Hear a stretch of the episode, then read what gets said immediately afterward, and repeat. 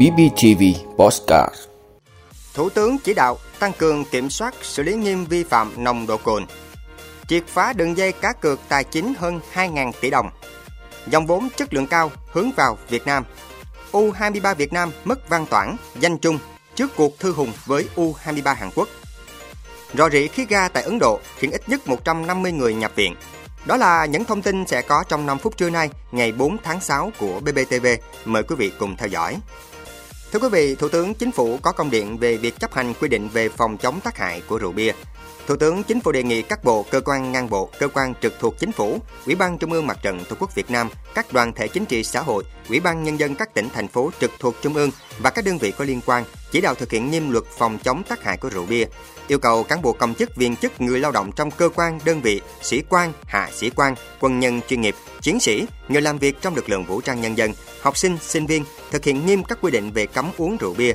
Gương mẫu thực hiện nghiêm quy định đã uống rượu bia không lái xe có biện pháp xử lý nghiêm đối với cá nhân tập thể vi phạm. Thủ tướng Chính phủ cũng đề nghị Bộ Công an chỉ đạo công an các đơn vị địa phương tăng cường thực hiện tuần tra kiểm soát, xử lý nghiêm người điều khiển phương tiện giao thông mà trong máu và hơi thở có nồng độ cồn hoặc có chất ma túy. Ủy ban An toàn giao thông quốc gia tiếp tục theo dõi kiểm tra các cơ quan thành viên Ban An toàn giao thông các tỉnh thành phố trực thuộc trung ương thực hiện nghiêm chỉ thị số 03 ngày 16 tháng 1 năm 2020 của Thủ tướng Chính phủ về tăng cường thực hiện luật phòng chống tác hại của rượu bia, Nghị định số 100, Nghị định số 123, định kỳ tổng hợp báo cáo Thủ tướng Chính phủ kết quả thực hiện.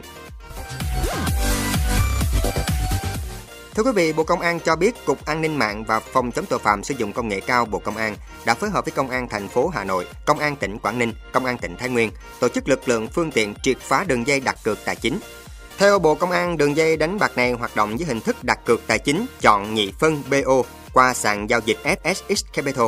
Muốn tham gia đặt cược, người chơi phải đăng ký tài khoản trên website của FSX Sàn SFX Capital cung cấp tỷ giá của 16 cặp ngoại hối chính và tỷ giá các cặp tiền kỹ thuật số để người chơi lựa chọn cặp ngoại hối tiền kỹ thuật số để đặt trong một đơn vị thời gian 30 giây, 3 phút, 5 phút một lần cược. Khi đặt cược thắng, ngoài tiền đặt cược, người chơi nhận được số tiền bằng số tiền cược sau khi trừ đi phí khoảng từ 5 đến 10% tiền cược của sàn. Nếu thua, người chơi sẽ mất toàn bộ tiền đã đặt cược. Thưa quý vị, xu hướng nhà đầu tư tiếp tục mở rộng sản xuất kinh doanh tại Việt Nam đã cho thấy niềm tin của nhà đầu tư nước ngoài với Việt Nam tiếp tục tăng lên. Tổng vốn đầu tư trực tiếp nước ngoài FDI bao gồm đăng ký cấp mới, điều chỉnh và góp vốn mua cổ phần, mua phần vốn góp của nhà đầu tư nước ngoài trong 5 tháng đầu năm đạt trên 11,7 tỷ đô la Mỹ. Đáng chú ý, vốn điều chỉnh, vốn góp mua cổ phần của nhà đầu tư nước ngoài và đặc biệt là nguồn vốn giải ngân tiếp tục tăng mạnh trong những tháng qua, đã cho thấy các nhà đầu tư lạc quan vào kinh tế Việt Nam trong thời gian tới. Theo chỉ số chính phủ tốt được công bố bởi Viện Quản trị Chandler, Singapore, thu hút đầu tư của Việt Nam đứng ở vị trí thứ 39 trên 104 quốc gia được xếp hạng, tăng 18 bậc so với năm 2021.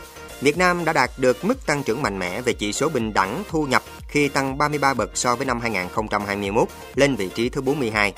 Sự phục hồi mạnh mẽ và vững vàng của nền kinh tế trong những tháng đầu năm đã giúp Việt Nam tiếp tục giữ được tên gọi ngôi sao đang lên của chuỗi cung ứng toàn cầu – với việc duy trì sự quan tâm mở rộng đầu tư hàng tỷ đô la Mỹ của các tập đoàn đa quốc gia và các thương hiệu lớn thế giới như là Lego, Intel, Samsung và mới đây nhất là Pandora.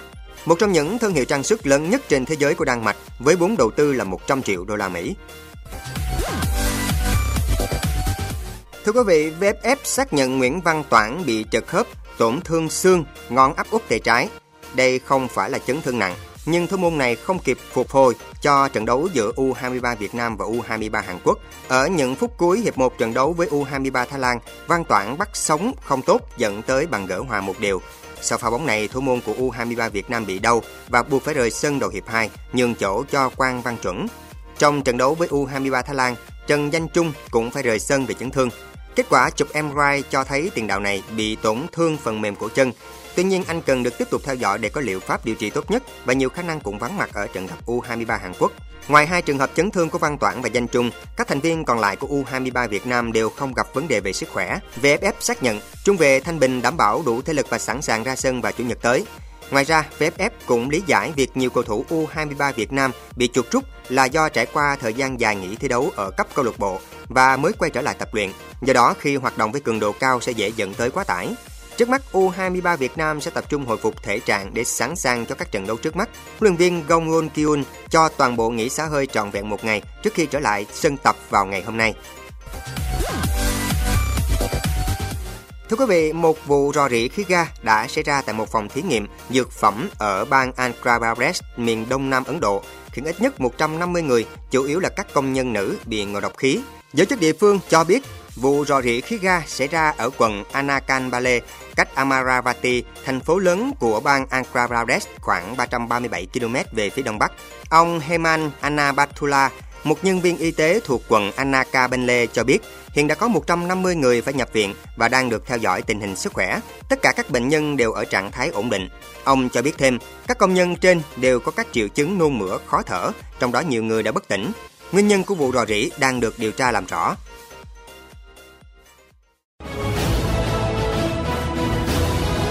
Quý vị đã luôn ủng hộ các chương trình của Đài Phát thanh truyền hình và báo Bình Phước. Nếu có nhu cầu đăng thông tin quảng cáo ra vặt, quý khách hàng vui lòng liên hệ phòng dịch vụ quảng cáo phát hành số điện thoại 02713 887065.